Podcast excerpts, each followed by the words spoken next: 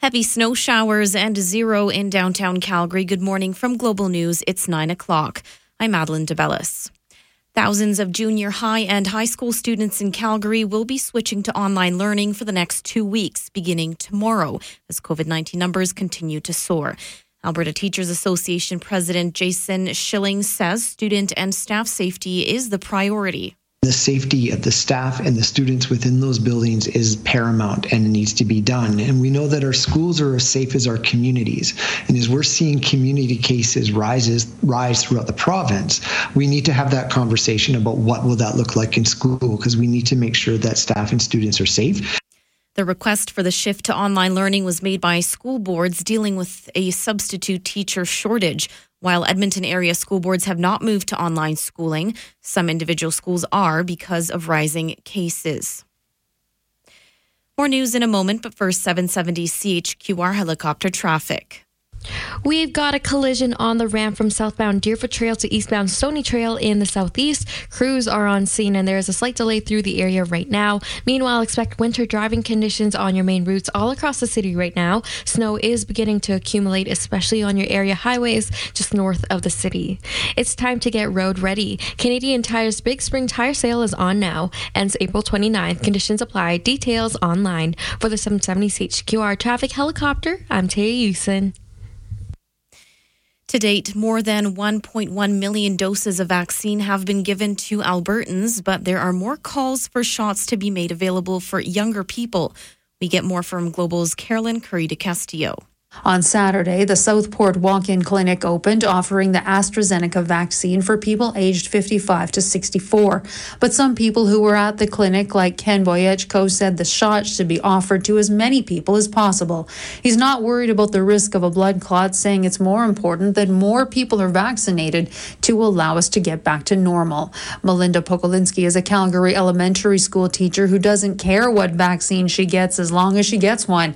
She says it's important to offer the vaccine to higher risk jobs and to anyone who wants the AstraZeneca vaccine. On Saturday, Dr. Deena Hinshaw said that discussions are underway about expanding the age range, but a decision has not been finalized. The Southport location, which is near the corner of Macleod Trail by Southland Drive, will operate until Wednesday from 8:30 a.m. to 3:45 p.m. There are also 26 pharmacies in Calgary and Edmonton that are offering vaccines on a walk-in basis. Carol Carolyn Kury de Castillo, Global News. Three people were killed and two others injured in what police believe was a targeted shooting at a tavern in Somers, Wisconsin. Kenosha County Sheriff David Beth says the suspect is still at large but doesn't believe anyone is in danger. I currently, from what I've been told, believe that the three people who passed away probably knew each other and uh, this was a targeted situation. Officers are also still working to identify the people who died.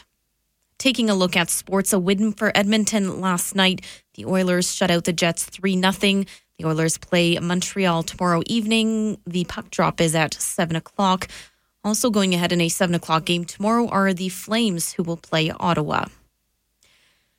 Global News Sky Tracker weather today's high remains zero and snow mixed with rain.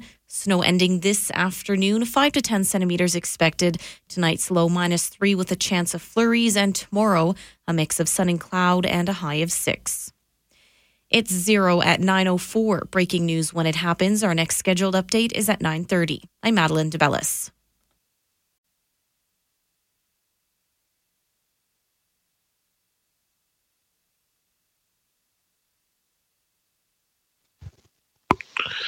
Good morning and welcome to Let's Talk Gardening. And we're getting a typical Calgary spring, plus 20 yesterday, and snow today. So a little bit of thawing out going on yesterday. Now we're getting the moisture. It's going to be hitting the ground. I'm in the south end of Calgary and we are getting a lot of snow. It's uh, starting to come down fairly heavy right now, which is it's nice. It's all melting on the roadways, starting to fill up on the grass. So uh, if you are able to get some fertilizer down on your lawn, that'll be very beneficial. This this moisture will help get it into the into the ground, and and uh, off you go. We're getting a lot of people in asking about trees and shrubs and where are they and how come they're not in yet. It's still pretty early. Uh, most garden centers, including us, we typically bring them in the first week in May. We kind of watch the weather, but typically right just before Mother's Day. I know we have two or three semis lined up of nursery stock to arrive that the week of uh, May 7th and 8th. So if all goes well, we will we'll keep that schedule going.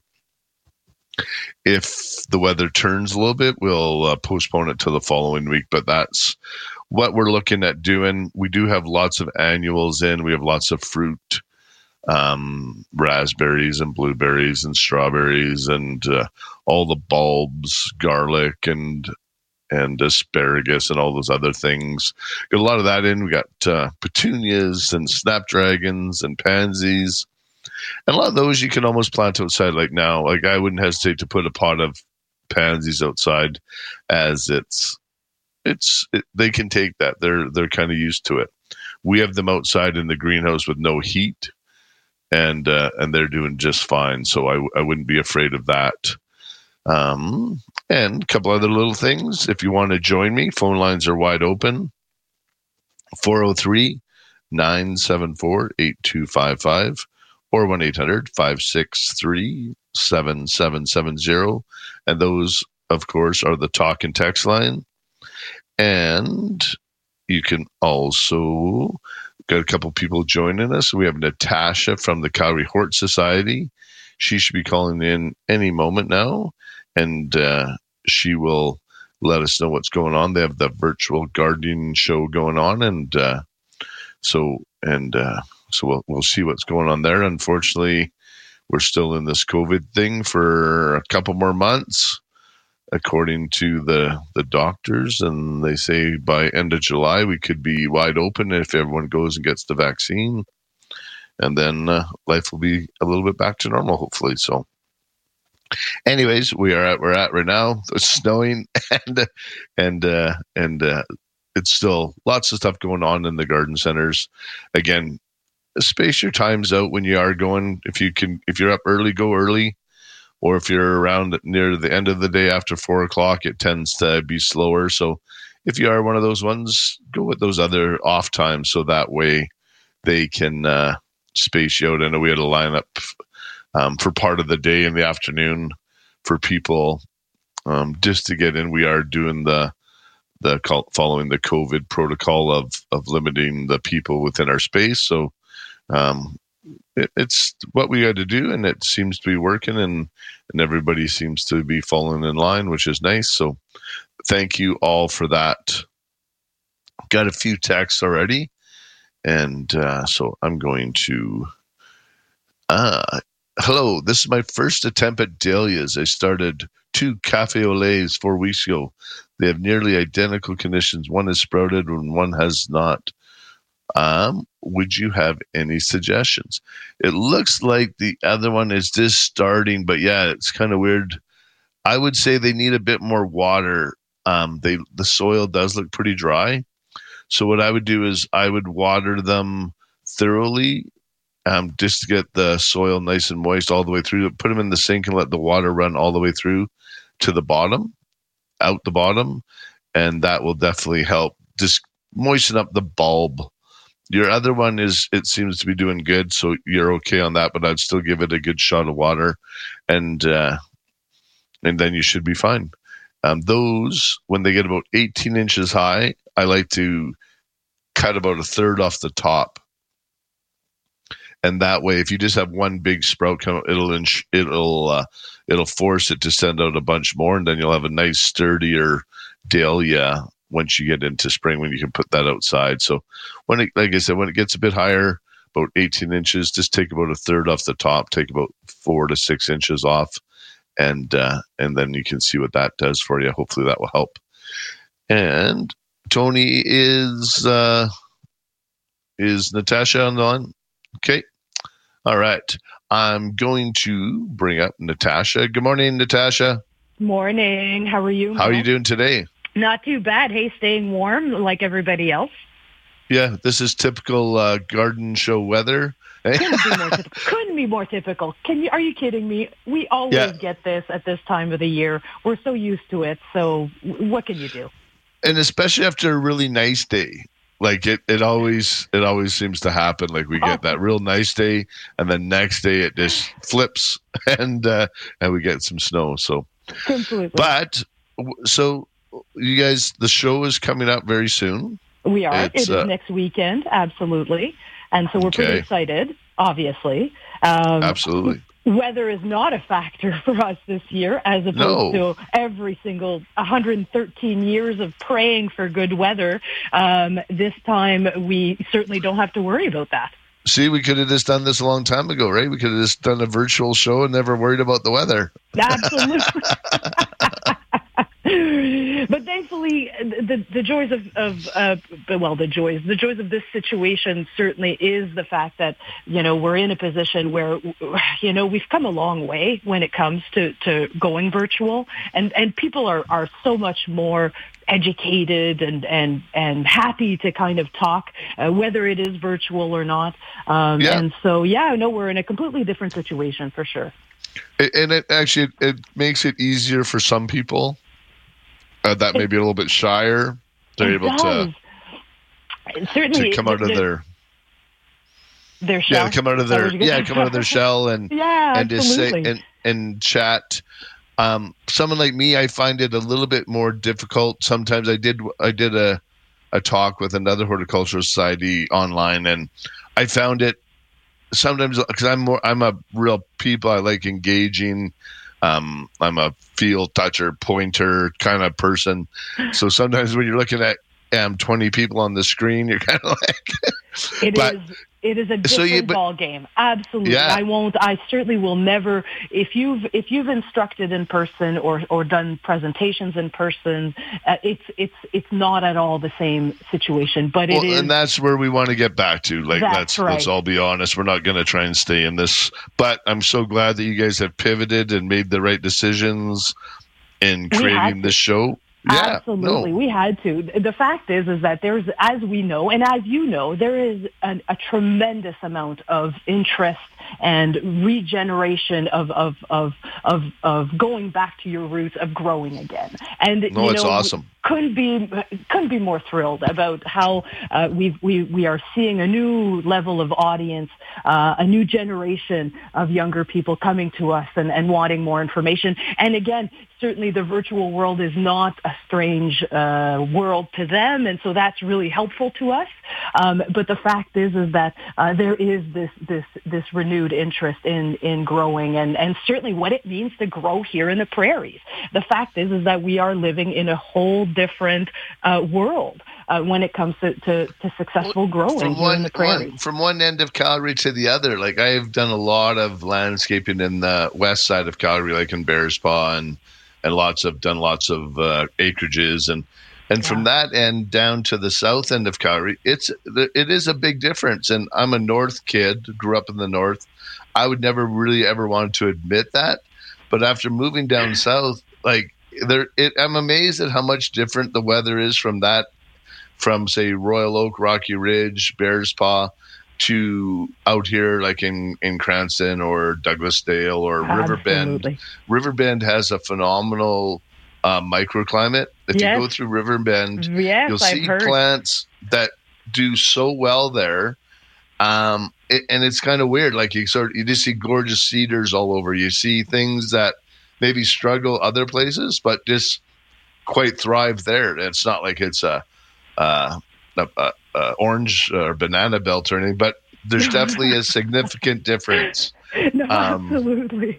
No, no, Yeah. absolutely. These, absolutely, Merle, absolutely. And that's where, um, you know, there's only two ways to find these things out. Either you educate yourself or obviously you experience these things. So, you know, short of experiencing these things right now, then educate yourself on exactly these microclimates that exist, uh, you know, here in, in Calgary and, and really in the foothills in general, to be honest. No, So- and that's what you try to do. You try to find those, even the microclimates in your own yard, and you sort of look for. So th- today will be a good example. You can look in your yard when it snows, and then look out tomorrow where the snow melts first and things like that. Can those will be your microclimates. So if you want to push the zone on something, maybe you want to try something a little bit softer, a little bit uh, like zone four ish in some of those areas where the melting occurs a little bit quicker, and that's going to be a softer spot. So absolutely. It's, uh, yeah. Hey, if the pandemic has offered us nothing, which is time on your hands to observe your yard and take a look at these microclimates, right? Like, my, what Absolutely. else are you doing? What else are you doing? I, So, I planted yeah, a red rocket maple um, last year, and it's it's it's awesome. It's just started coming out, sent its buds out, and the buds come out and they look like little mini red crystals. Like they just started Amazing. sending out their first. So I'm excited. I've I haven't planted a red rocket before, so I, I wanted to try it, and uh, and it's survived the winter and it's coming back. So, but let's let's get to your show and Yes, uh, absolutely. Always talk. Let's talk. Of course, let's talk gardening. Always with this show. So we do have um, the, the the the the theme of t- this year's show is resilient gardening. The fact is, is that we've all had to be pretty resilient over the last um, almost 18 months. Uh, we're going to go on 18 months, um, and so really, what we want to do is we want to bring forward speakers and presenters that really understand what resilient gardening means in our environment. And so we have a bunch of local people and a couple of keynote speakers uh, that uh, you know bring that kind of conversation to the table. Um, we have uh, on one day we have Paul Zammit, uh, of course from from uh, uh, previously from the uh, Toronto Botanical Gardens, and of course very well known entomologist uh, Dr. Ken Fry uh, on the second day. So uh, yeah, he, know, he's great. Yeah. Oh, great, great. Absolutely. Just a wonderful speaker, so engaging. And here's your chance not only to, to listen to what he has to say, but Q&A as well. So really the opportunity, this is the joy of the 15 speakers and the virtual world is that every single one of these speakers is going to have a Q&A as well. Uh, and so really an opportunity to ask your own questions. So we have our schedule online. Uh, it is two days action packed. However, it's the weekend. So we don't want people to just sit in front of their computer. We never really encourage that. But if there are certain uh, speakers that you want to catch, you tune in at that time. Otherwise, any other speaker, you can listen to them um, all day, all night, and for the rest of that week. So really, you can tune in at any point in time and listen to the rest of the people. So it's wonderful, wonderful that way. Uh, you won't miss out on anything. Um, and so for the price of $20 for members, $30 for non-members, you will be able to log in for a, almost a week. Oh yeah, uh, six days um, to log back in and listen to all these wonderful speakers. Get your information. We have a great exhibitor hall that you will be able to visit our exhibitors. We're really just trying to reproduce a little bit of the, our garden show feel. And so we'll have a wonderful exhibitor hall with about a dozen exhibitors. Um, and of course, you know, typical um, garden show. We have door prizes. We have a photo contest. We have a great 50-50 raffle. So really, there- we're really and you've already trying to- started the 50-50, we have you not? We're at two thousand dollars already, so we really are encouraging people to support us because, of course, this is the Hort Society's major fundraiser for the year. So we really are encouraging people to support us in many different ways. You can even donate. There will be a donate button. So you know, come, you know, buy your ticket, log in when you want, come and listen to at least the keynote speakers because they're first thing in the morning and they're going to be awesome. Um, and yeah, it's, it's, it's just going to be a great weekend. And the weather's not going to be that great anyways. Let's be real. It's that this time of the year. And so what a great time to, to just kick back with your coffee and, and listen. Absolutely. Absolutely. And you can also do some shopping. There'll be vendors and and people part of the show as well. So You bet. You bet. So, you know, all all, right. in one. Excellent. And Um, from what I understand, we're going to give away a couple tickets. We do. We have the opportunity for two uh, individuals uh, from two families, because of course it's per family, uh, to log in. And so, uh, yeah, we, we're we're giving that away today. Okay, so what I'm going to do is just uh, I'll just say caller number three and caller number four. 403 974 8255. And Tony will get their name and number, and he will get you your tickets, and we'll announce that after the break. So uh, good luck to whoever's calling in, and get your tickets to the Calgary Horticultural Virtual Show. That's on next weekend. So thank you so much, Natasha, and good luck with everything. And uh, maybe we can touch base next week on Sunday during the show as well. Maybe you or Kath or something call in and, and give us an update on how the show is going. That's a great idea. Maybe I'll get Kath to log to, to check in, and you guys can chat as well. That that's a great, that would be uh, great. idea. Awesome. Thank you so much. Really All right. appreciate Thanks, it. Thanks, Natasha. Take Have care. a great day. Thank you. Bye bye. Bye bye. All right, and I'm going to take a quick break. You're listening to Let's Talk Gardening on 770 CHQR.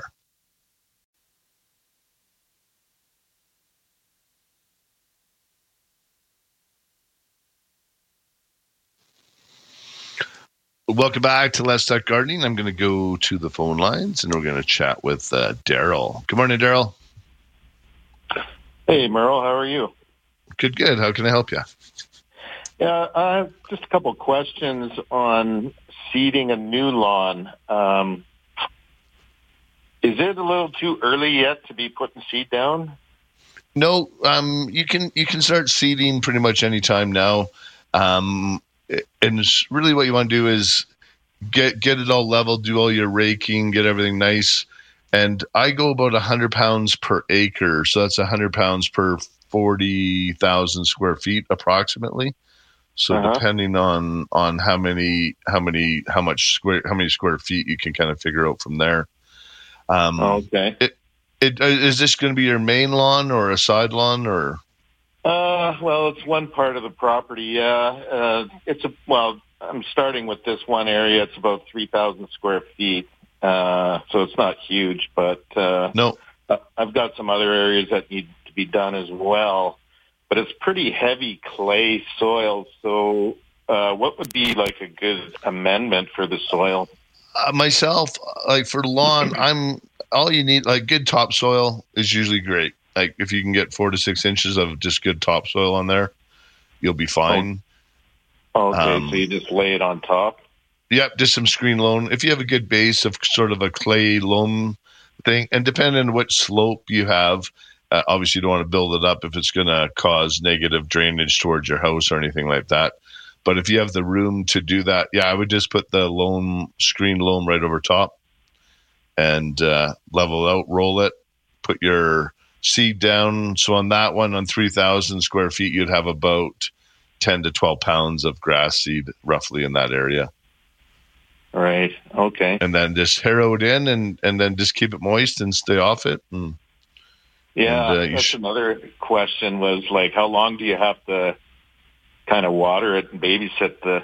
a fair bit like it, it it takes a bit to get grass growing here like it needs to be watered sort of if it, if it warms up it needs to be watered every day it doesn't hurt it um, you're going to get a lot better results if you only water it once a week you're going to get less results because just keeping it moist at the beginning is important like not Right. soaking wet but a good watering once a day um, definitely makes all the difference you get the germination rate a lot quicker and gets all your things going so it's it'll be it's much better that way All right. Sounds and then good. just staying off of it is the hard part. So sometimes if sod is in the budget, it's definitely a lot quicker process and uh, and a little bit easier because it's it's sort of a couple month process before you're and you want to get it about four to six inches and then you start mowing it and then that, then it starts thickening up and you can also use our fertilizer when you first put it down as well at the same time put the 1632-6 in with your seed at the same time and that'll help for sure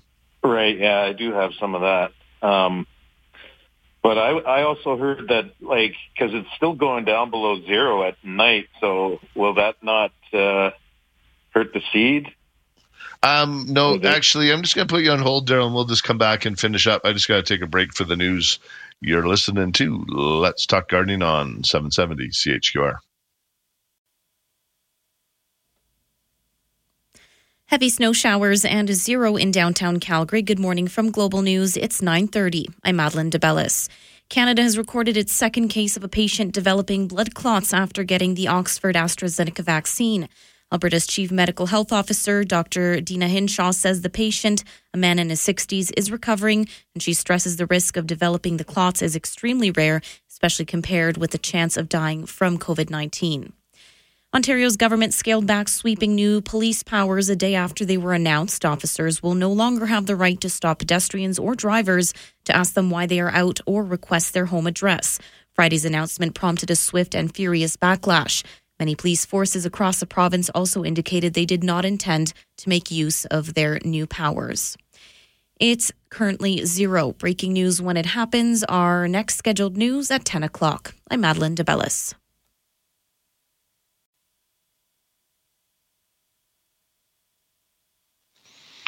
And Let's Talk Gardening is brought to you by Green It Up, your one call to greener grass and healthy trees. Spruce it up, green it up, prune it up. We got you covered. And we're going to go back to Daryl and just finish up the call. Morning, Daryl.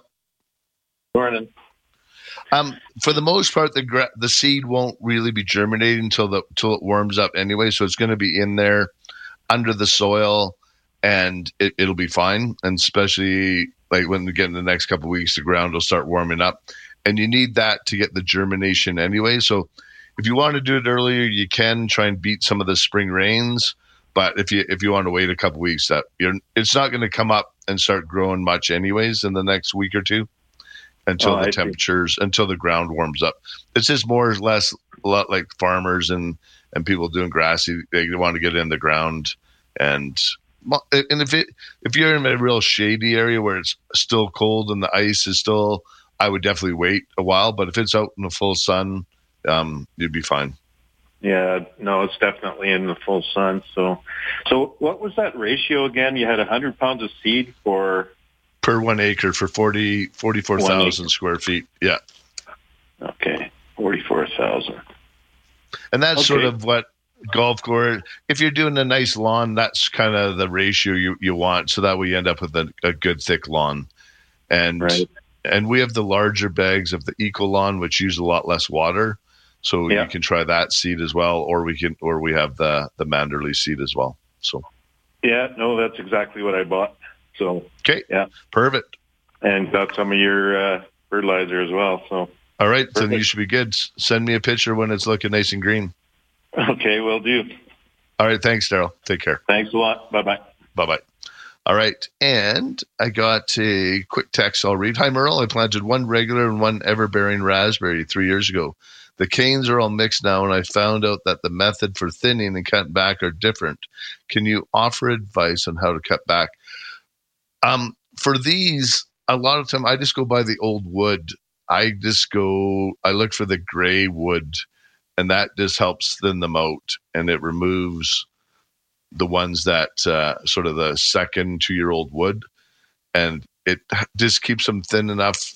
And I think for because it'll be really hard to tell which variety is itch is which, but if you use that method, that should thin it out enough um, to be able to to figure out um, which ones are going to come back, and then give them enough room to and the nu- nourishment to be able to grow. So just to, look when you see the wood, you'll see brown and gray. Remove all the gray stuff, and you should be good.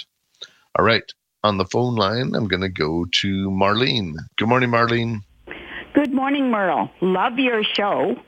Thank you so much. Um, and how can I help you? Yes, I have a large strawberry patch that needs okay. some rejuvenation. Um, I'm on. Pla- I'm planning on increasing the size by adding some more strawberries and um, purchasing some new gardening soil. What I require is I need to know the depth that I can cover the strawberries with, the new soil. Okay.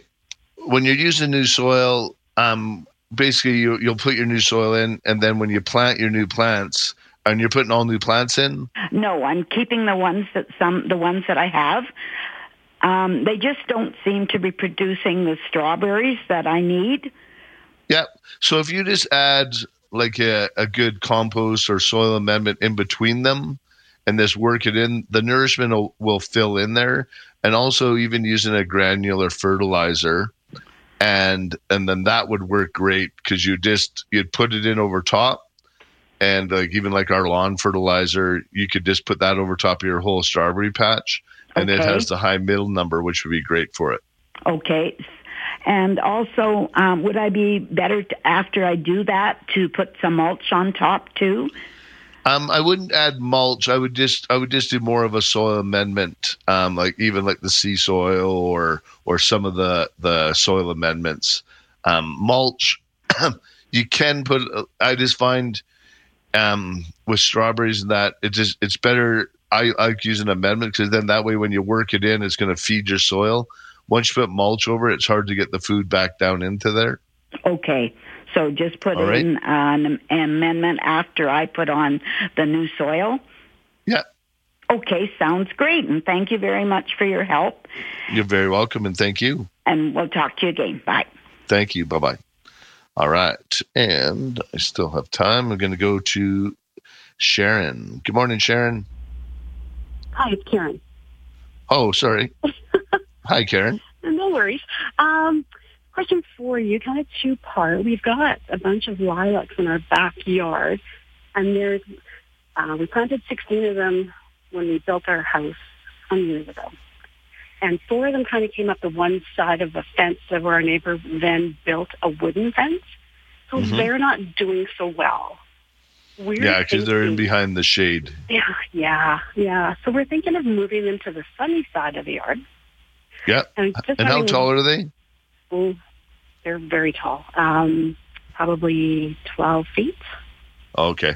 Is that a good idea? No, Like, no, you can, you can still move them.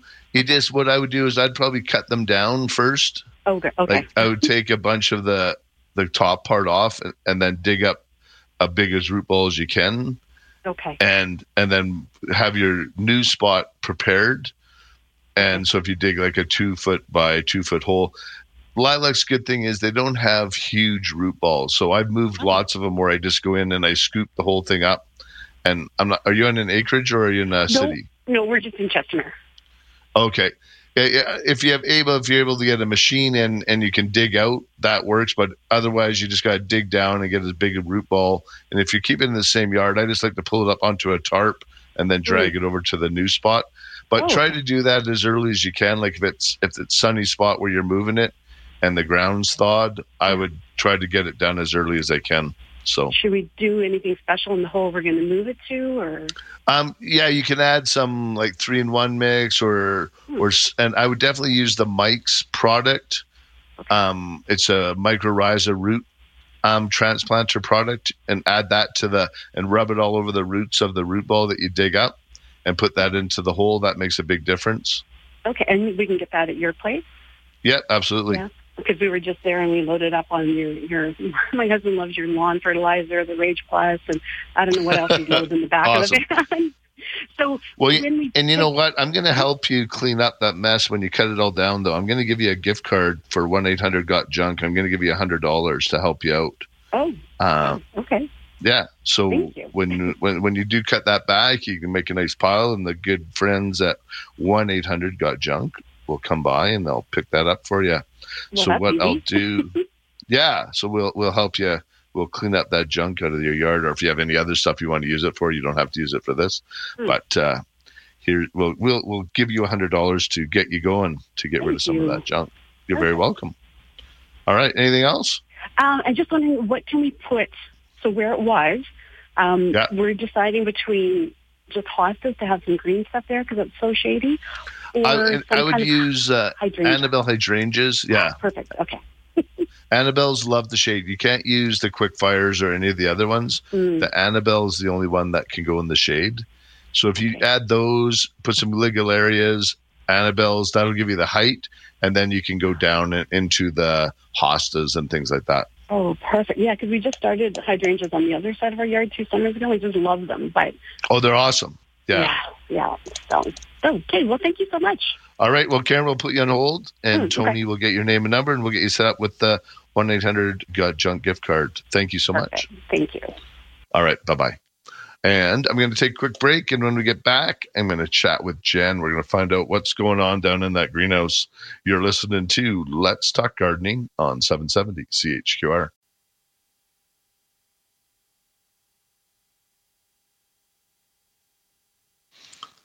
Welcome back to Let's Talk Gardening. And on the phone line, I'm going to chat with Jen down at Spruce It Up in the greenhouse. Good morning, Jen. Good morning, Merle. How are you? Good. A little bit different today than yesterday. a little bit. Yes. Holy Absolutely. man, it's it's snowing good now.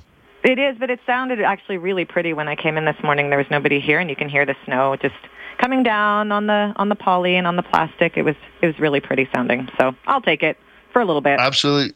Those are, you know what? And when you mention those moments, sometimes at the garden center, the best times are in the morning. And once we get the tree lot going, I love it at the end of the day, like at nine thirty when everyone's gone. Mhm. When I'm checking sprinklers, I'll walk along the sprinklers and just, uh, just just watching the sun go down over the spruce trees to the west of us, and sprinklers are going. it's just it's like magical. Yeah. it is. It's Magical. something. It just like there's something that comes in the air there. It's just awesome. So. hmm It really is. Yeah. I should sell tickets and have people enjoy the the Well, yeah, or even the opportunity to take photos, right? Like Jonah, uh, you saw Jonah's photo that Yeah. he took of the greenhouse, that that closed shift. That was awesome. yeah. Yeah. Yeah, Jaden did the same thing on her uh, on her Instagram. She goes, "I love the closing shift because it does. It gets a different feeling at night. So Yeah. um, we'll just have to get more people working at night and uh, help out. There you go. I you get it. to enjoy the sunset. Hey, yeah, it's And- true.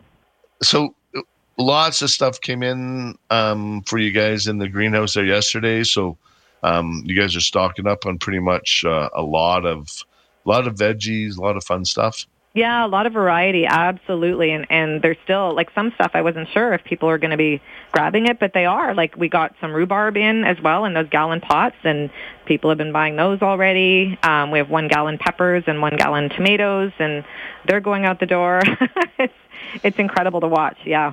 Yeah, but it's and it is sneaking up, and people I know are, are in the supply chain. Um, we hope we have everything covered for the most part, but it is there's going to be there's twenty or thirty percent percent more people gardening this year again. So the supply, if you and that's why I tell people like all the bird bass that came in hmm um, last year, they were almost gone by the main long weekend. I said, if you like one of the bird bass, not I'm trying to be a salesperson, but if you see something you like, buy it. It's Yeah. sort of that mentality right now. Otherwise, that it's all going quick. So Yeah, and the fountains. Remember last year with the fountains as well. They uh, that was hard to get your hands on. yeah.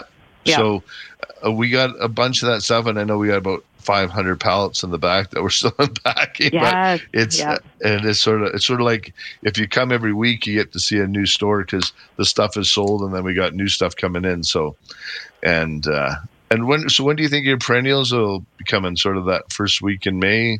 That's what we've been telling people. Kind of, I've been kind of shooting at mid-May, and I usually, I weather dependent, obviously, and that's what I remind Yeah. people too. Is if you can't get it into the ground, you're not going to want to keep all those large plants in your house um, necessarily. Maybe some people do. I don't know, or they have a greenhouse space. But when the weather's warm and they're able to put them outside, we'll be getting those in. Um, I know Zoe's taken care of the ordering, and she's right on top of the variety that we yeah, and that's it. We're just trying to, yeah, and, and we always hold off on like hostas. They kind of come in our second shipment because they're just some of the stuff that can't take frost early Yeah. on. We try to make sure we don't bring it in too early for everybody. We try and bring some of the hardier things, but this is the time of year where it's tough, right? It's uh, that waiting like said period. yesterday. Well, yesterday it's plus twenty, and then you look outside Oh. today, you wouldn't have thought. Like it, I know. And we're all walking around with our suntans on our faces, and uh, and it's winter again. But um, but that it's going to change. It's we're going to get right back into it, and people are getting ready uh, with pots and their soils, and it's it's fun to watch. nice. All right, and what about the tropical plants? You guys still selling lots of lots of house plants and new stuff coming in? Well, I wanted to talk about a couple of those alocasias, but they're they're gone again. The black oh, those velvet are one. unreal. Oh, Yeah, wasn't I was crazy? at the till yesterday when that when one of the customers bought it, and I just it was awesome. Yeah, it isn't was that? just uh, yeah. they're so beautiful. So um, we have those. Jess was wanting me to mention the Peperomia scandens, which is a really cool uh, Peperomia plant, but it's a trailing plant. So you don't Okay. often find Peperomia as, um, as trailing. So it's really pretty, and people have been liking that one. It was unusual to me. I hadn't seen it before. So we do have those in. We have really cool bromeliads in with more of a like a flame stem instead of that kind of flower. So those yeah, are in those. with Those the, are right. those are very the, nice. with the leaf the way they are. Um, there's what else was I going to mention? We have some And we're probably ready. Mm. And we're probably ready to release the Thai constellations. Oh, are we? pretty close. I'm waiting for the box. I think next. give me the go. Yeah, next week. I think they all look like they've adjusted quite well. Awesome. And they're starting to all perk up nicely and rooted in. So I think we're uh, we're getting real close. So maybe Wednesday or Thursday next week we'll release the ties. Release the so, ties. Okay, that's fine. All right. Good news. Yeah. Um, uh, what else? I wanted to mention too. So people wanted it last year so badly, and the year before, even the Vermillionaire plant. Remember that one? And the, that's the hummingbird one that yes, we talked about. So did we get some in? We did in four-inch pots. We have several of those right now. So the Vermillionaire's here. If anybody wants to come get it, because that, yeah, the hummingbird plant. We talked about that all the time. That's a yeah. cool one. Yeah. Yeah. Absolutely. So we have all right. Yeah, and then also Merle, uh, just a shout Yep. out to Brad, our ops manager, taking care of everything in the background, running the show. Brad does a good job. I know we Brad give him a hard a time. job. Yeah. Well, it's fun to give him a hard time. Good job, Brad. Yes. All right. okay. Thanks, Merle. All right. Thanks, Jen. A Okay, good shout out to. Brad. All right. And I got to take a break. And when we get back, we'll hit the phone lines again. And I'm getting to all your texts you're listening to Let's Talk Gardening on 770 CHQR.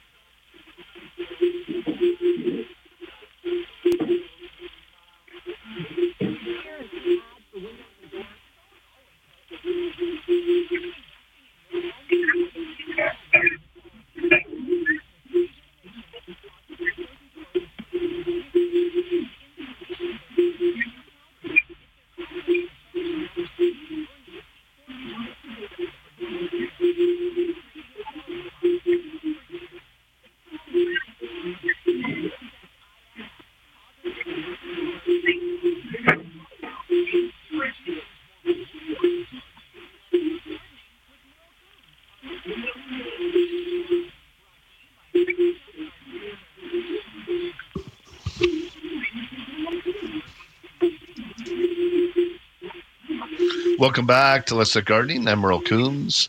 You're listening to Let's Talk Gardening. I'm going to go to John. Good morning, John. Good morning, Mer- Merle. Um, Hi. we live in uh, Douglasdale, sort of close to the river at the in lower Yeah. Douglasdale, and uh, our lawn never looks that great, and our uh, flower beds are really hard. Um, now I've put uh, for the lawn. I use your green it up fertilizer, but I have a hand spreader. Uh, Yeah. Maybe I'm not putting enough on. So Uh, what you need to do, each bag, like in the springtime, covers three thousand square feet. So you just have to sort of figure out how many square feet you got in your lawn, and and that should definitely help out. I, I recommend do a good power rake in the spring. Like so, in the next week or so, give it a good power rake, and then then hit it with our fertilizer.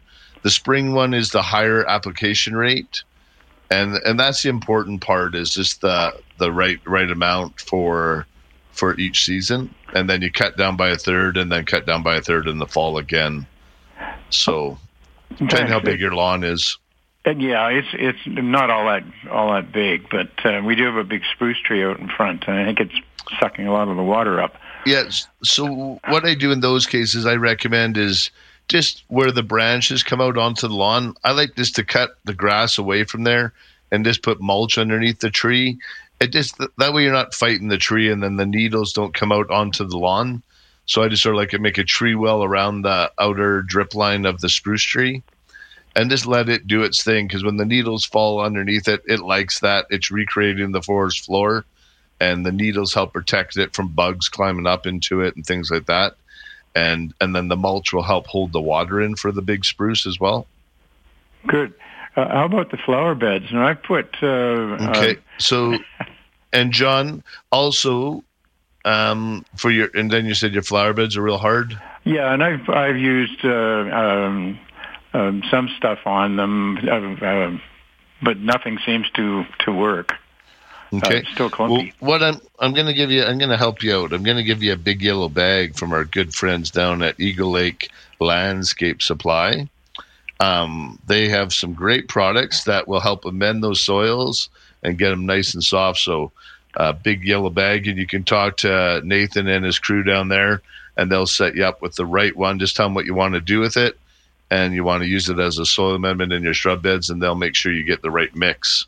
So, our good friends at Eagle Lake will deliver one of those big yellow bags to your house. Well, I really appreciate that, Merle. Thanks a lot. Yeah. So I'm going to put you on hold, and Tony will get your name and number, and we'll get you set up for that bag. All right. Great stuff. Thank you very much. Have a great day. You as well. Take Bye-bye. care, John. Bye bye. And hopefully, I can go to the phone lines and we can go to Cherry. Good morning, Cherry. Hello. Hi. Is it Jerry or Cherry? Yeah. Um, I was just wondering what type of soil I would need to put on my perennial beds that are about 24 years old to rejuvenate them. Yeah, there's all kinds of things, and I like I just mentioned to the last caller, you can you can buy the big yellow bag, and that works really well. There's lots of great mixes there. We sell So bags of of sea soil, things that that work well. Compost. We have a great garden compost that you can add to it. Okay. As a top dresser, I could just Yeah, you just mix it in like about a specific type of product. yeah, absolutely. Okay. Yeah. Thank you. and uh, and if you and if you come down to the garden center, we can help you out with that as well. So either way, give them a shout, and they can get one delivered to your to your house. All right. Thanks, Sherry. Bye bye. All right, and I'm going to take a quick break for the news. You're listening to Let's Talk Gardening on 770 CHQR.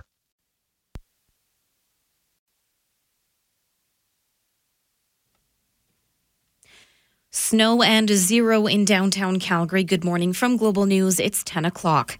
I'm Madeline DeBellis.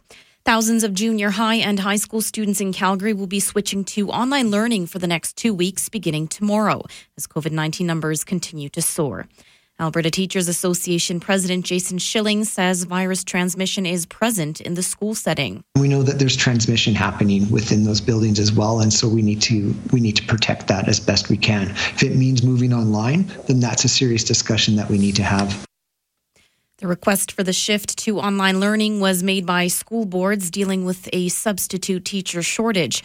While Edmonton area school boards have not moved to online schooling, some individual schools are because of rising cases. More Albertans are making calls for COVID 19 vaccines to be offered to a wider range of people in the province. Currently, the AstraZeneca vaccine is available to people aged 55 to 64, but some people say it should be expanded to younger people who want it now. Melinda Pokolinsk doesn't care what vaccine she gets and says it should be available to younger people and more higher risk jobs. The research shows that the blood clot chances are just as low, you know, they're higher for other things. So I, I just want to get vaccinated. I want us to get back to normal. On Saturday, Chief Medical Officer of Health Dr. Deena Hinshaw said discussions are underway about expanding the age range. Ontario Federation of Labour President Patty Coates says Premier Doug Ford's handling of the COVID 19 pandemic has been an abject failure and an absolute disaster. She and Labour experts say Ford's latest restrictions miss the mark because they don't include paid sick leave for essential workers. Ontario officials cancelled two orders they brought in on Friday following a massive backlash and a widespread response by police who said they wouldn't be stopping people not staying home. Officers will no longer have the right to stop anyone walking or driving to ask why they're out or request their home address. Ford says he's also planning to reverse course on rules closing the province's playgrounds. A big drop in temperature from yesterday's high of 20 degrees. A south moving cold front in Alberta will force temperatures to plummet below zero today. Heavy amounts of snow is expected from the northern edge of the Rockies down along the foothills to the southwest corner of the province. Though Calgary is not under a snowfall warning, the city will see 5 to 10 centimeters of snow.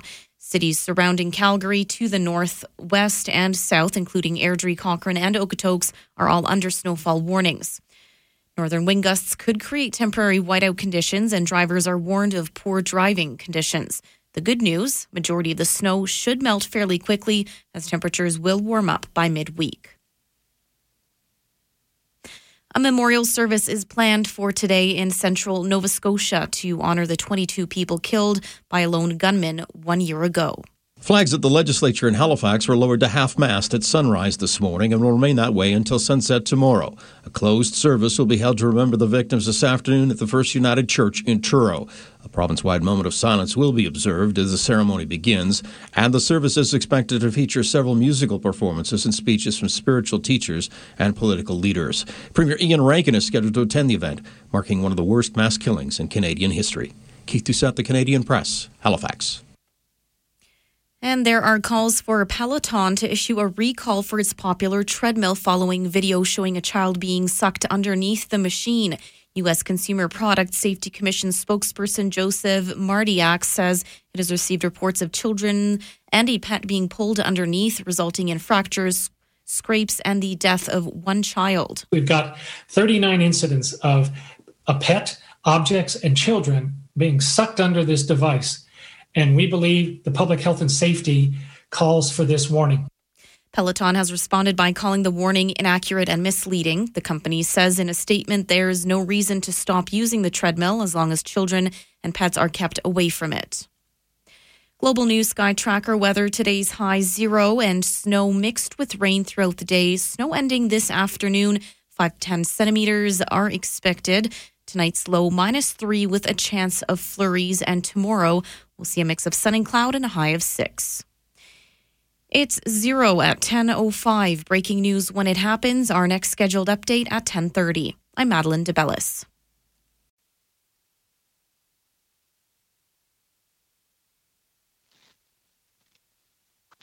Welcome back to Let's Talk Gardening. We had a little uh, phone issue, but we're all fixed up.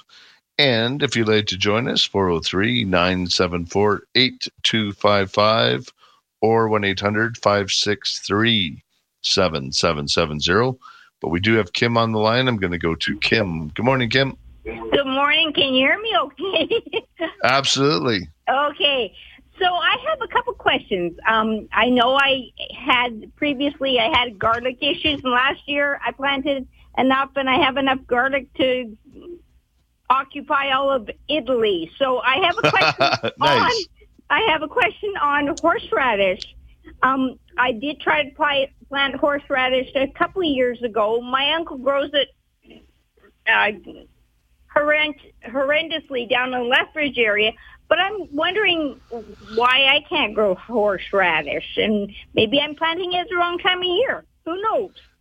Um, yeah, typically you plant it like right now in the spring, and Okay. it, it does like a good hot location. Okay. Um, well drained soil. Um, Okay. a bit like a like a bit sandy or peaty soil. Well- well, well, well drained, and and it should do fine. I know I know a few people that are growing horseradish here. So if you get it in a good hot location, you should be fine. And, And just make sure you have good amended soil. You could even add a bit of sand or something to it. Okay, and we live north of Strathmore, so we live on a sand plain. yeah. So you should Yeah. be fine. Yeah. Okay. Um, also, I want to ask: um, it, Does it get outrageously wildish? I've heard that from several people. I don't think we have that problem here. Um, Okay. I, I, I find like it, it doesn't spread or go crazy. Like if you get in the right spot, it'll grow nice. But okay. also with horseradish, you don't need tons of it, right? Because No. if it gets nice and warm. So I, I've never heard of it being invasive or or gone crazy That's in our area. Like maybe maybe down in, in Lethbridge or some of the warmer Medicine Hat, possibly a bit more. But Yeah. here, I think we have a good climate just to keep it at a at Okay. bay. And you do you get um, locally grown horseradish, or do you get the stuff from the? Yeah, we, we what- bring it in bulbs. Ours isn't locally grown, but it's it's from Western Canada, so it's um, we bring in the bulbs, and some of it does come from Holland, I believe. And All right. uh, so, Yeah. Can I ask one more question? Of course. Okay. Um, you you advised me uh, my 25 year old lilac hedge that's wrapped around our deck, and I I took the front the south facing batch down to ground level, and it's it's rejuvenated and it's actually grows like a full tree now. So now I have to hit the west side of the deck, and um, I know that since those bushes aren't keeping the snow off of my deck, um, some of the boards have tended to rot a wee bit. But I'm going to venture onto the west side. So now, again, should I do the same thing? Just take it down to ground level? Yep. Right now is a great time before it leaves out. Okay. That we're not wasting any of the good energy into the leaves. Take it right down to the ground and it'll rejuvenate just like the other side. Okay. And one other question. When you get your stock in here in May, are you getting, I've been looking for the last five years and every, oh yeah, that's the dark purple. Yeah. And I get it. And it's the lavender purple. There is a dark purple Yes. lilac shrub out there somewhere, but I can't and we find we, it. we do we do get it in. I think it's the um.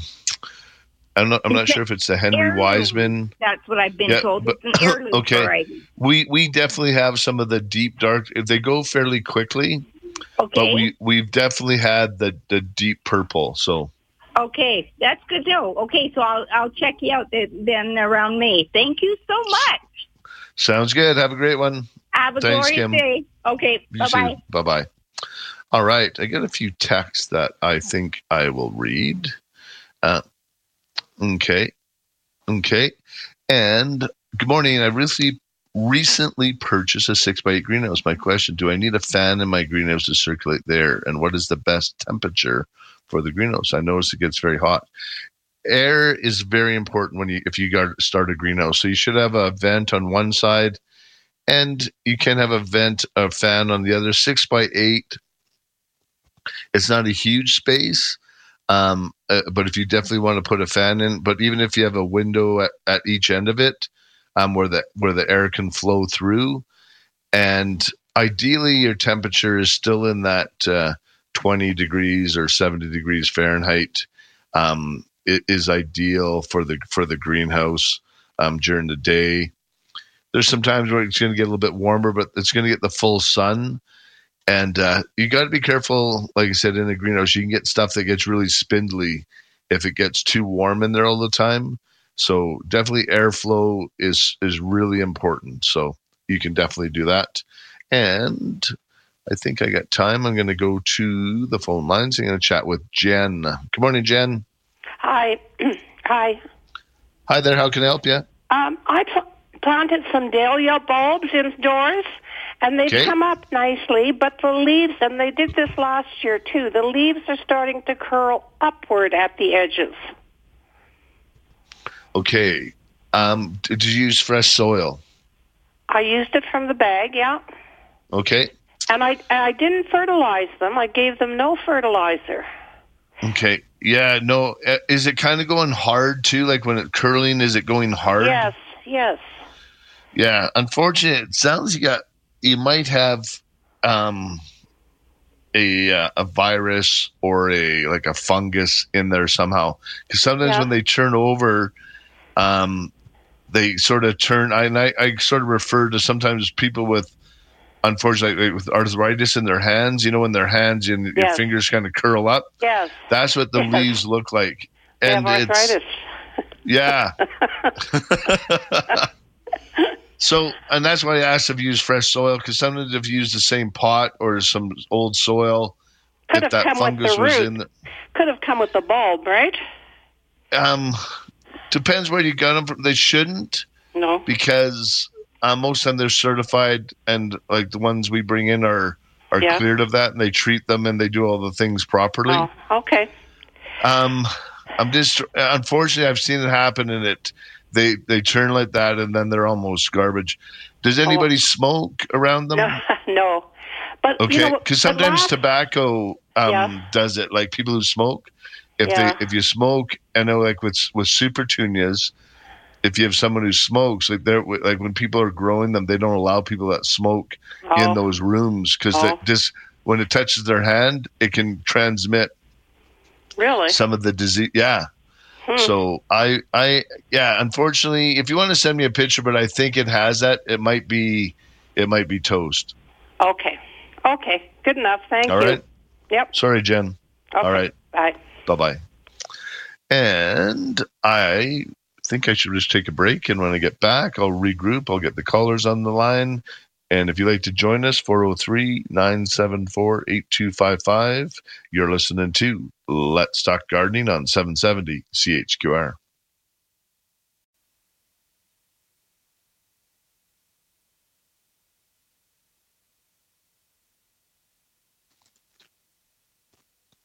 Welcome back to Let's Talk Gardening. I'm going to go right to the phone line and I'm going to go to Marilyn. Good morning, Marilyn. Good morning. How are you? Good, good. How can I help you? Uh, my question is, when is the best time to cut back the roses? Well, I would still wait a little bit. Um, okay. When they start sending up the green, like you'll see, we'll go out there, and it's similar to hydrangeas. Like if you're doing um, like the quick fires, that I always wait to see where the new growth comes back. Okay. And you'll and you'll see the different color of the bark, and then I even it up at that time, so you'll see which direction the branches are going to grow, the new ones when they come out. Okay.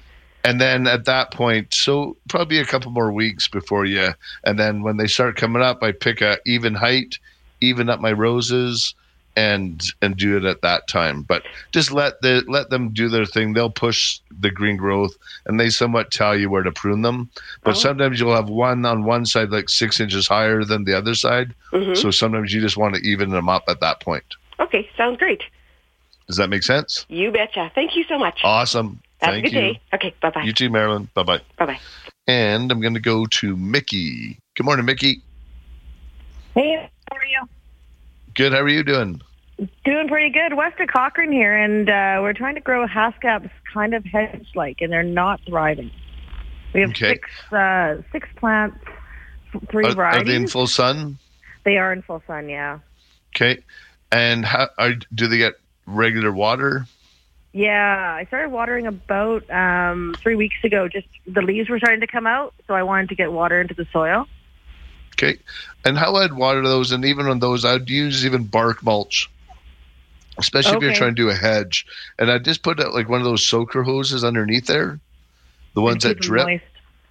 Yeah, just that way when you do water, you're doing slow, deep watering, and then the water gets down and pushes the roots down further.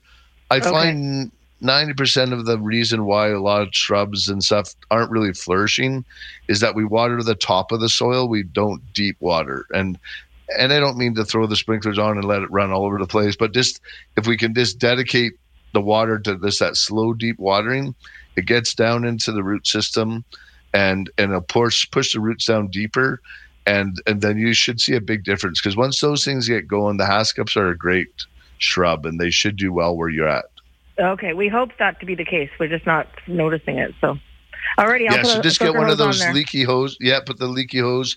Um you can also like use our lawn fertilizer like a high like a 1632 6 just sprinkle that into the soil all around your around your shrubs.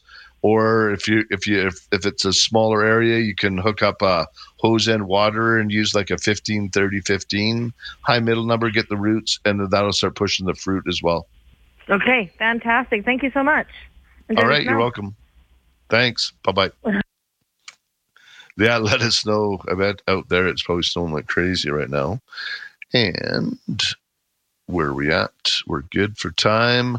I'm gonna go to the phone lines and we're gonna chat with dale. Good morning dale. Um, hi. Um, I enjoy your program. Thanks dale Um, I was what wondering. kind of intriguing call that you got for me today i always enjoy i enjoy your questions they're always they're not always the normal ones so i like it well, you talk about slow, deep watering.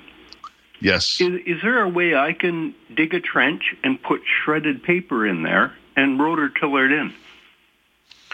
Um, I, I imagine, but what would be the benefit of it? Um, hold moisture. Yeah, no, I guess it, it would hold moisture.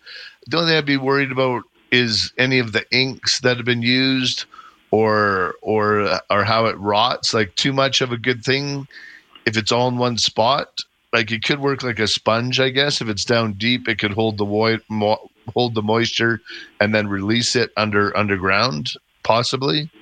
Oh, so, so you know what I mean? Like sometimes people say, and this is kind of it's not gross because they're clean, but some people say they put a diaper in the bottom of their pot. So when they water the plant, the diaper holds the moisture and then releases it back into the into the wat into the into the soil because it, it reverses it as the soil dries out. It'll suck the moisture out of the diaper. Oh, so, so these are all clean, brand new diapers, I presume. But but I think the paper could work the same way. Like it's sort of if once a paper gets full of moisture, it it'll hold the moisture, and then as the soil dries out around it, it would draw the water out of the soil, out of the paper. Yeah, but I, I just think there's better ways. I think um, recycle the recycle the papers, and then there's other organic or nicer um, product I would be putting in my soil. I, I wouldn't put myself. I wouldn't put newspaper into my soil. You're just concerned about the ink.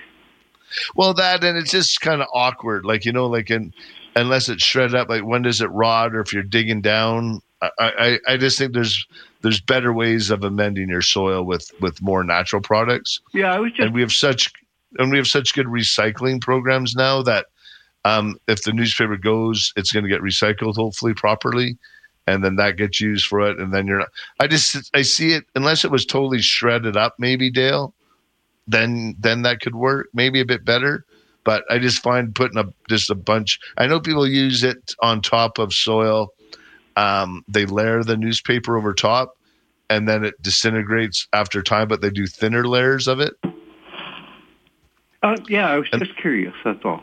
Yeah, no, no, I, I and I think it's it's intriguing, but I, I just think um, it wouldn't be one I would do. I, would find it a bit more of a pain myself. Oh, okay. Sorry, Dale. No, that's. I hope hope, hope that helps. I'll All right, recycle it. Yeah, thanks, buddy. Thank you. Take care, Dale. Bye bye. And uh, just got a text as well from uh, it just says, "Good morning. Want to drop a photo of our dining room? It is. It's been overtaking, waiting for summer. We have them outside. Like honestly, like, this this person has so many plants and things going, and veggies and herbs and and flowers. Looks awesome. Thanks for the text. I I love those ones and uh, enjoy enjoy when people share. And I got a few more texts. Good morning. My morning glories planted three weeks ago are growing really fast. So I'm wondering if they can be pinched back. Absolutely. And that's sometimes the problem or some of the challenges that you're going to have when you start your seeds in the house because it's always warm. They don't get the nighttime coolness. And that's what keeps a lot of plants down a bit and, and gets them hardier is if if you get them cooled off a bit more at night. So if you can turn the temperature down in the room where you have them, like get it down even down into that 15 degrees for the nighttime. And then on our warmer days, try and put them outside during the day. Like anytime it's above plus five, put them outside. But things like morning glories, a lot of the vines, things like that, you can definitely pinch back, and uh, and that will help thicken them up for sure. And also, Okay. And I'm going to go to the phone line. We got Joe. Good morning, Joe. Uh, morning, Merle. Thanks for taking my call. Of course. Uh, How can I help you out? I'm going to do some landscaping in my backyard in May, early May. And okay. I've noticed that some magpies are building a nest in a tree in the backyard right now. Now, that tree's got to mm-hmm. come out. And I'm not too sure. Am I allowed to take this bird nest down? What do I do with this bird nest? Uh, I'm not 100% sure on that. I, I I uh, I don't sure if there's any rules. I guess it becomes uh, of your own self of how you want to deal with it at this point. Maybe deter them now while they're building the nest. Like maybe try and knock the nest out before it's built and before they lay their eggs, and yeah. and then that if it, if, if, you're able sure to reach it. Is. This thing's getting pretty big. Yeah, so if you could, if you if you're able to reach up, I would maybe go knock it out or make it uncomfortable. Maybe spray them up there a few times, or uh, um, because magpies, and again, they they can be a little bit nasty too, right? When they get in there, and if you knock the thing off, and then no one wants to do that at that point. Like once the eggs are in there, like magpies or whatever kind of birds no one wants to. Like, Do you have a sense it's of always, when they lay the eggs? Would they have laid eggs already? I wouldn't think so, not yet. I know the robins are just starting to all come around, and I know I have a robin that nests in one of my apple trees every year in my backyard, and it's kind of neat. Like they they're over by the dog run, they're they're in there and they do their thing, but um, I'm not too sure on the on the magpies. I would say it's early spring, but I would say they're just if they're just building it, I think you'd be okay to try to deter that if you want to knock the nest out of there a bit and uh, maybe steer them away and and then it's a little bit better than if you have to deal with it later when the eggs and the babies are in there, which you wouldn't want to do. Then I'd wait just Yeah. on a on a on a moral issue. I would wait till they hatch and do their thing and uh, Yeah, I'm and wait for that to a happen. little online research, and that said that uh, I wasn't getting in there till August.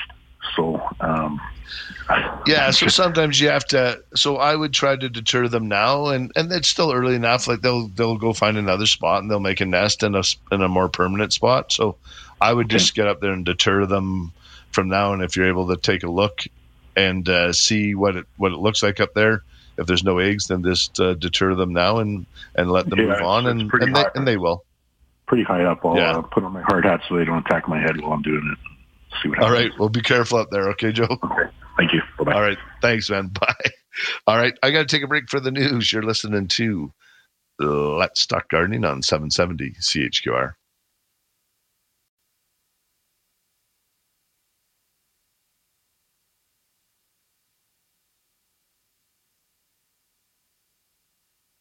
Snow showers and minus one in downtown Calgary. Good morning from Global News. It's 1030. I'm Madeline DeBellis.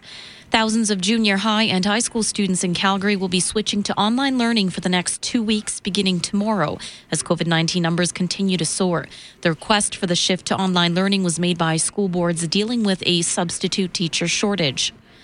While Edmonton area school boards have not yet moved to online schooling, some individual schools in Edmonton are because of rising cases.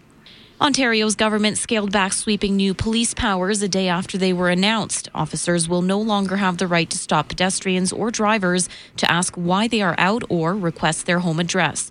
Friday's announcement prompted a swift and furious backlash.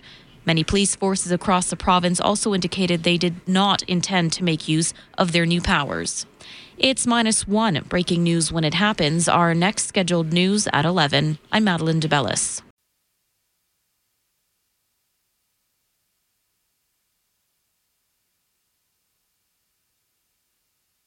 Welcome back to Let's Talk Gardening. I'm Merle Coombs, and I'm going to go to the phone line, and we got Eleanor. Good morning, Eleanor.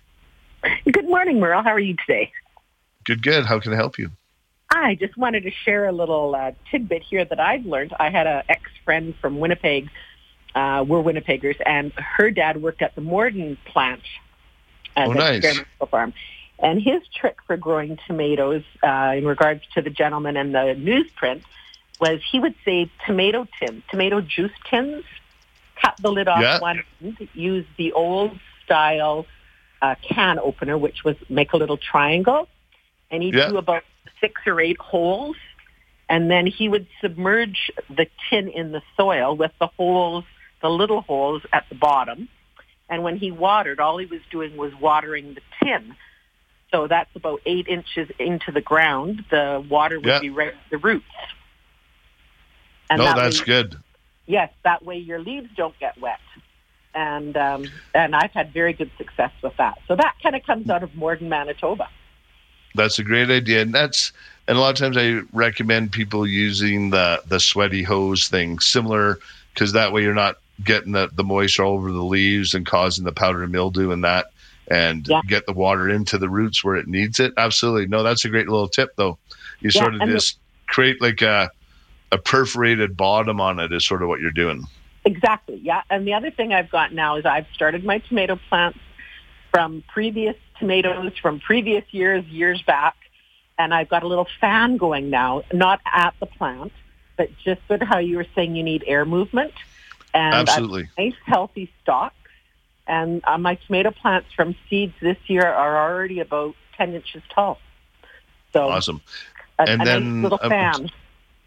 Yeah, and typically what I do when they get about that high, when I transplant my tomatoes, I'll I'll take off the bottom two thirds of all the leaves and I'll bury that two thirds deep and leave one third up, and then you get nice sturdy tomatoes. Yeah. So hopefully that helps Uh, the germ. Yeah, absolutely. Airflow's huge, important, and and we've learned so much of that now, even more so from the cannabis sector, because they really brought a lot of that hothouse growing with plants, and and how important the fans and things that they do with their plants. Mm-hmm. Um, so a lot of us have seen that, and and you just realize how much more important it is, like the airflow and things for your plants. It makes all the difference. If you if you get that stale hot air, it's just like us, like you'd almost die in there. Like you just feel like you're, I'm going to sweat to death, and and that's really what the plants do as well. Well, what what I'm noticing is that the the stalks are a little bit uh, sturdier. Yeah, Yeah. because they're they're bracing themselves for the wind, right? Yeah. Yeah, Absolutely. um, All right. Well, The other thing, just quickly, I've never grown Brussels sprouts, and I've started Brussels sprouts this year. Any quick tips that I should know? Um, they like a they like a warm location, and and they kind of grow different than you think. Like I don't know if you, you see the pictures of them, but they come up in a long stalk, and they all all the Brussels sprouts are on the side of the main trunk. It's kind of cool. Cool. Okay, so just we a grew, hot yeah, we grew them. Yeah, nice warm area, well drained soil, um, and that that would be about it. But yeah, they're kind of a neat plant. We grew them in our when we we did our garden a couple years ago on Global TV. We had them in our raised beds, and Okay. I and I hadn't really grown a Brussels sprout before, so I wasn't too sure what what it was going to look like. And then this come up, and then all the Brussels sprouts just come on the side of this of the stalk, so it's pretty cool. Ah, well, that's my new challenge for this year. Anyways, enjoy your show and have a nice weekend. You as well, Eleanor. Take care. Bye bye. All right. And I'm going to take one more call before the break. We're going to go to Carolyn. Good morning, Carolyn. Hi, good morning, Merle. How you doing? How can I help you? I'm doing great. Yeah, I I bought um wall bags. You know the bags that hang on your deck. Yep. Yeah, and um I bought them with the plants in them from the greenery last year, and now I've got five wall bags, and I'd like to start impatiens seeds in the wall bags myself. And I'm wondering what's the what's the, is it easy to germinate and grow impatiens, or is that No, something I should it- buy it the bedding out ones, or Yeah, I, I'd probably buy the bed out. And I, if I was going to do the seed, I wouldn't try to do it in the bag because they're better to be transplanted. Like if you start them in little individual plugs, um, Okay. they'll just do better. So I would start them in like a like a flat tray and get the strong ones that come up nicely, and then transplant them when they're ready into your into your wall bags. okay, that's the best way to go with them. How long does it because I just find to germinate? they they take a little bit longer. So you're you're kind of cutting it close right now, but you should still have enough time. They'll take two to three weeks to germinate. Oh, okay. Yeah, maybe I should just go get the little bedding out ones then and stick them in yeah, there. but impatiens again. If you're you, they can't go outside until um, the first week in June, typically. Yeah, here in Vernon, maybe a little sooner. Yeah. Oh yeah, right. Yeah. You're lucky. You're in Vernon. Yeah, no, we had 26 degrees yesterday, so it's it's getting it's heating up for sure. Well, Yeah. we had 20 degrees, but I'm looking outside right now and I got two inches of snow on my front lawn. we had 20 yesterday, and today it's like two degrees and snowing like crazy. So, Yeah, well, I know I grew up in Calgary, so I know all about the Calgary weather. That's for sure. Um, Absolutely. I, yeah, and I'm just going to give another tip with the raspberries. We have 75 feet of raspberries on two sides of a fence, and okay. when I'm looking at them to take out the old stalks, I look at the stalk that's got an old piece, old um, raspberry um, stem on it, and you see the you see the old flower, and you just cut out the stems that have got the old flowers, and then you don't have to try and decide whether it's gray or green or whatever. You just cut Yeah. out the ones that have the flowers, dead flowers from the year before. Yeah, uh, so that's that's my that's my tip from the Okanagan. Awesome. Thanks, Yeah. Carolyn. All right, Merle, Take take, care. care. Sure. Bye bye. Okay, you as well. Bye bye. All right. And I'm going to take a break. If you want to join me after the break, phone lines are wide open 403 974 8255 or 1 800 563 7770. You're listening to Let's Talk Gardening on 770 CHQR.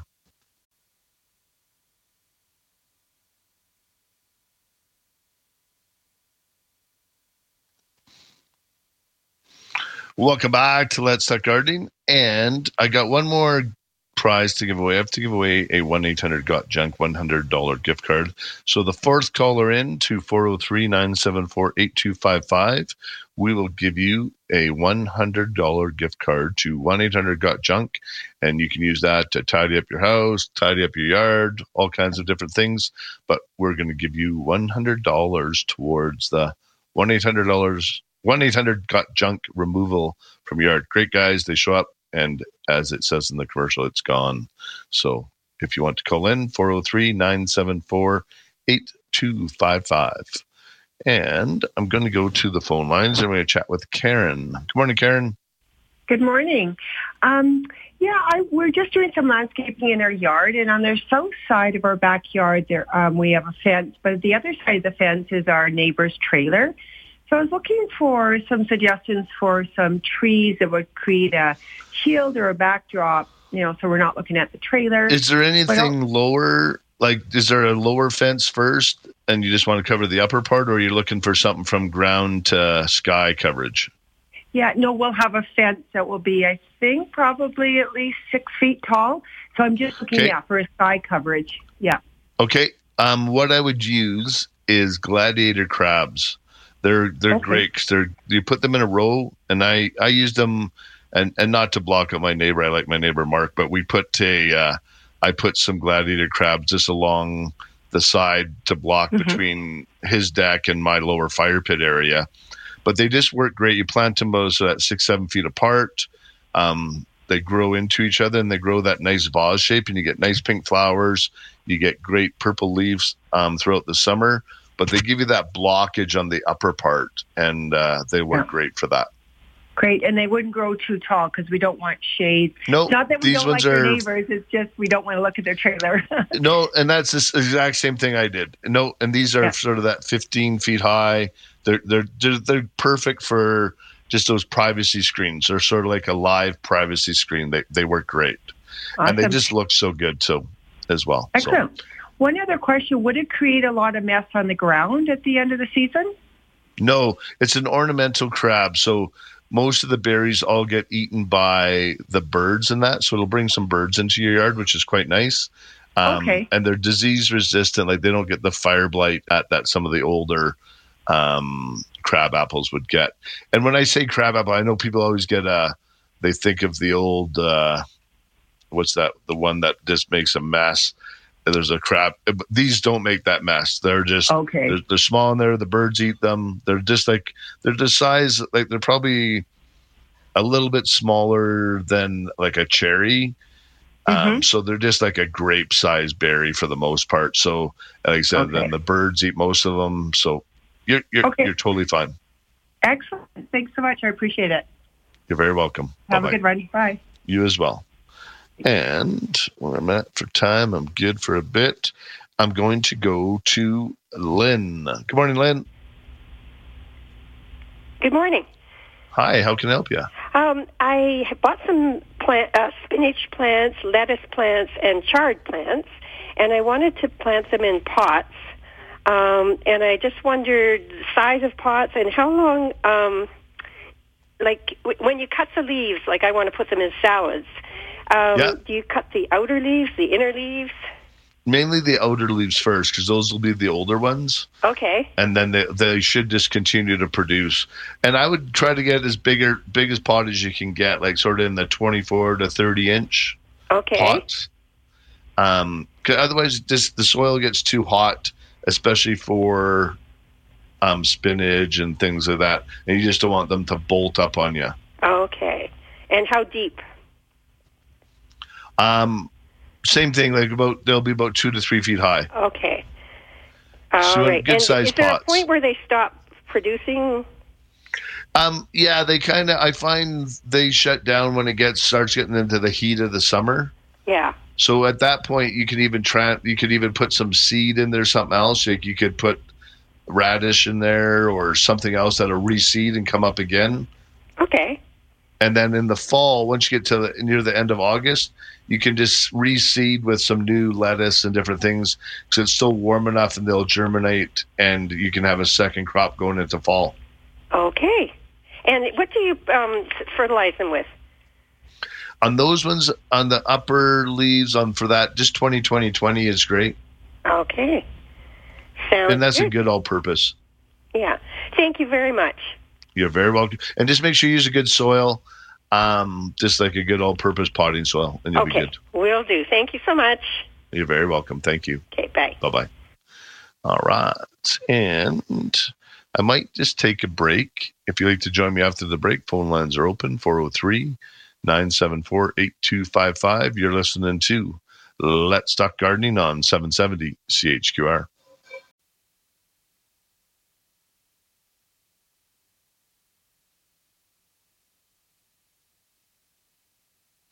To Let's Talk Gardening, I'm Merle Coombs, and I'm going to go to Tim. Good morning, Tim.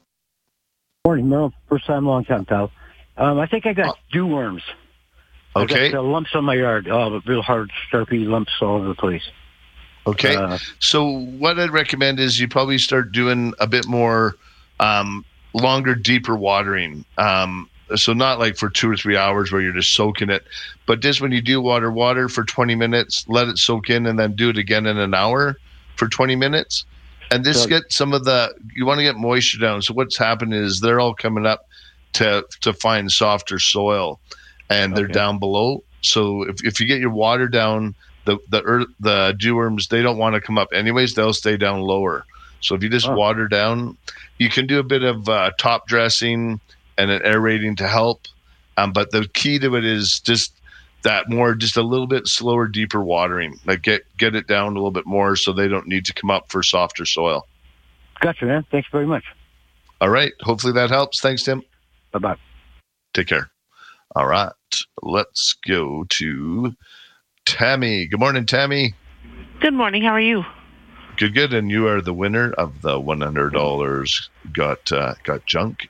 Yes, that was me. So yeah. So congratulations on that. Awesome. Thank you.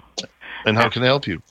Well, my lovely daughter brought home a little puppy this past winter. Uh oh. Um, yeah, lots of yellow spots in the yard.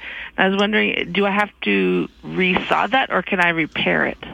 You can repair it. Um, a lot of it is, um, again, we're going to set you up with a proper feeding program. And if you use the our Green It Up lawn fertilizer, it has a high middle number where most of the grass fertilizer that you see around town is all like 3204. Ours Okay. is 16326. So the middle numbers for the roots. So it's going to help recover a lot quicker. So when you get puppy damage or if you get mouse damage or anything, um, and then we also have a product called Dog Spot Prevent.